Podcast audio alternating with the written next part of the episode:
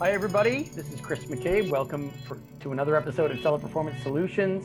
I'm a former Amazonian, and we've got a lot of exciting stuff to talk about today. I'm going to talk about it with Leah McHugh, who's an e-commerce Chris consultant. Leah, how are you doing? Good, thanks. How are you, Chris? Pretty good. And I know you and I are excited or interested to talk about this antitrust debate. We've posted about this already in terms of the uh, District of Columbia filing for uh, an antitrust based lawsuit against Amazon. Uh, we posted about it. We weren't seeing a ton of sellers uh, with passionate, strong opinions.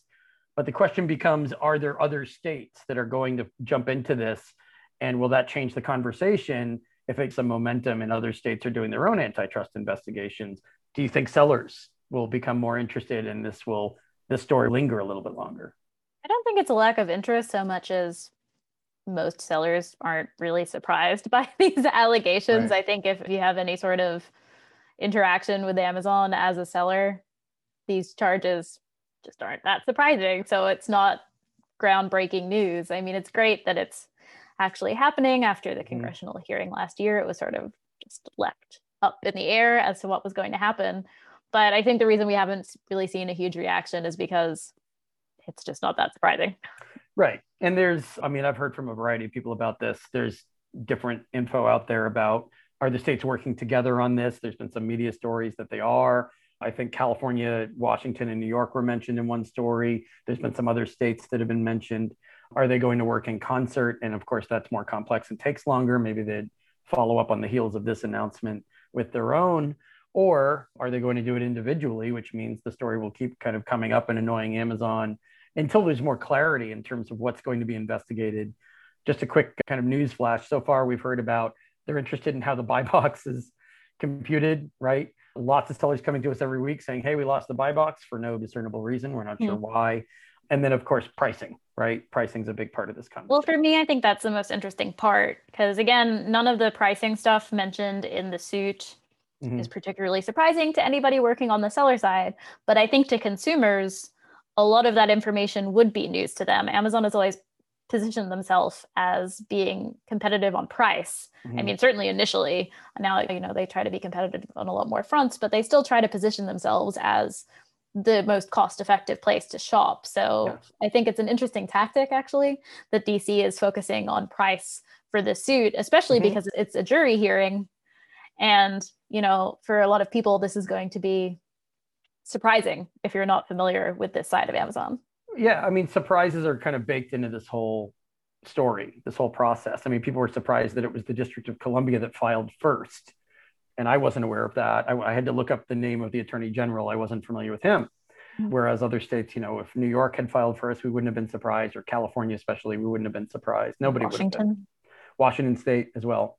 but, you know, there's a big difference between rumors and things actually being filed and lawsuits moving forward there's no way to tell right now. It's just conjecture whether or not this is the first of many or whether this will kind of, you know, see how this goes. And then other states observe that and then decide what to do. Maybe some of the investigations haven't been completed, but it's yet another brick in the wall of government paying attention to and devoting resources to investigations of Amazon, right? We've uh, heard a lot of, lately about the FTC rotating back and taking an interest in what Amazon's doing in terms of marketplace seller management. And the EPA and the FDA. The EPA. Well, why don't you There's tell a lot more our, scrutiny.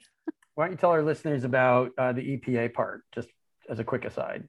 Oh, so last year the EPA notified mm-hmm. Amazon that they were selling unregistered pesticides mm-hmm. on their platform and that they needed to stop doing that, which for most sellers listening, you're probably familiar with getting a random product flagged as a pesticide. Right. That's why they're so sensitive to this at the moment is that they've sure. been given notice by sure. the EPA that they need to stop doing that. And for everyone who just said this is a glitch, this is a bot, this is a mistake. I mean, um, it is like a poorly written algorithm. There are always going to be false positives when they roll this stuff out, but thinking that that's beginning and end of the story is oh it's a bot oh it's a glitch no uh, there was an origin to this which was the epa uh, yeah i just think you know across the board and i mean i think you know the epa and the fda a lot of that was at least initially probably pushed forward by mm-hmm. COVID. I mean, there were a lot more people making a lot more antibacterial claims suddenly last mm-hmm. year than they maybe were before, and a lot more people looking for products making those claims oh, than sure. they were before.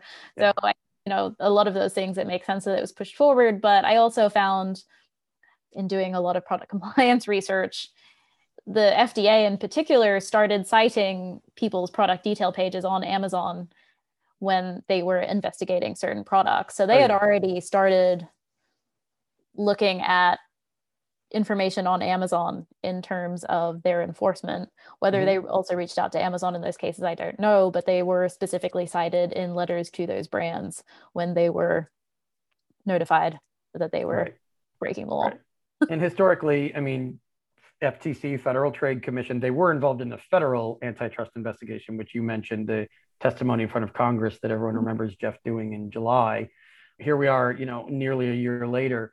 The FTC has taken an interest in the Amazon space historically, going back to the reviews abuse in 2018 and other realms and areas of the Amazon marketplace. And of course, nowadays, sellers are more aware of ways of contacting the FTC about things like permanent funds holds, or maybe, you know, in the future, they'll be asking about, hey, what's with this buy box? This seems to be unfairly distributed.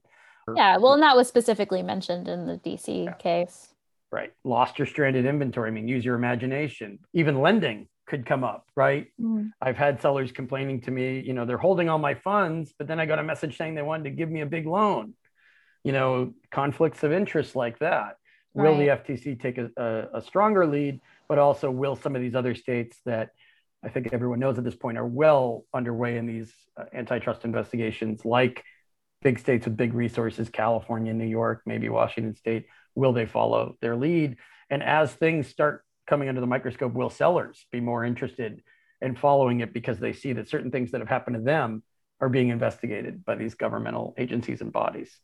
That's what I think is the most interesting piece to this. But yeah, it was interesting to me that they're focusing on price because there's so much more that mm-hmm. you could talk about. I think one of my favorite lines from the actual filing, and I am definitely paraphrasing this because it's not in front of me, mm-hmm. but it was saying, you know, as Amazon tries to become a monopoly if they have not already.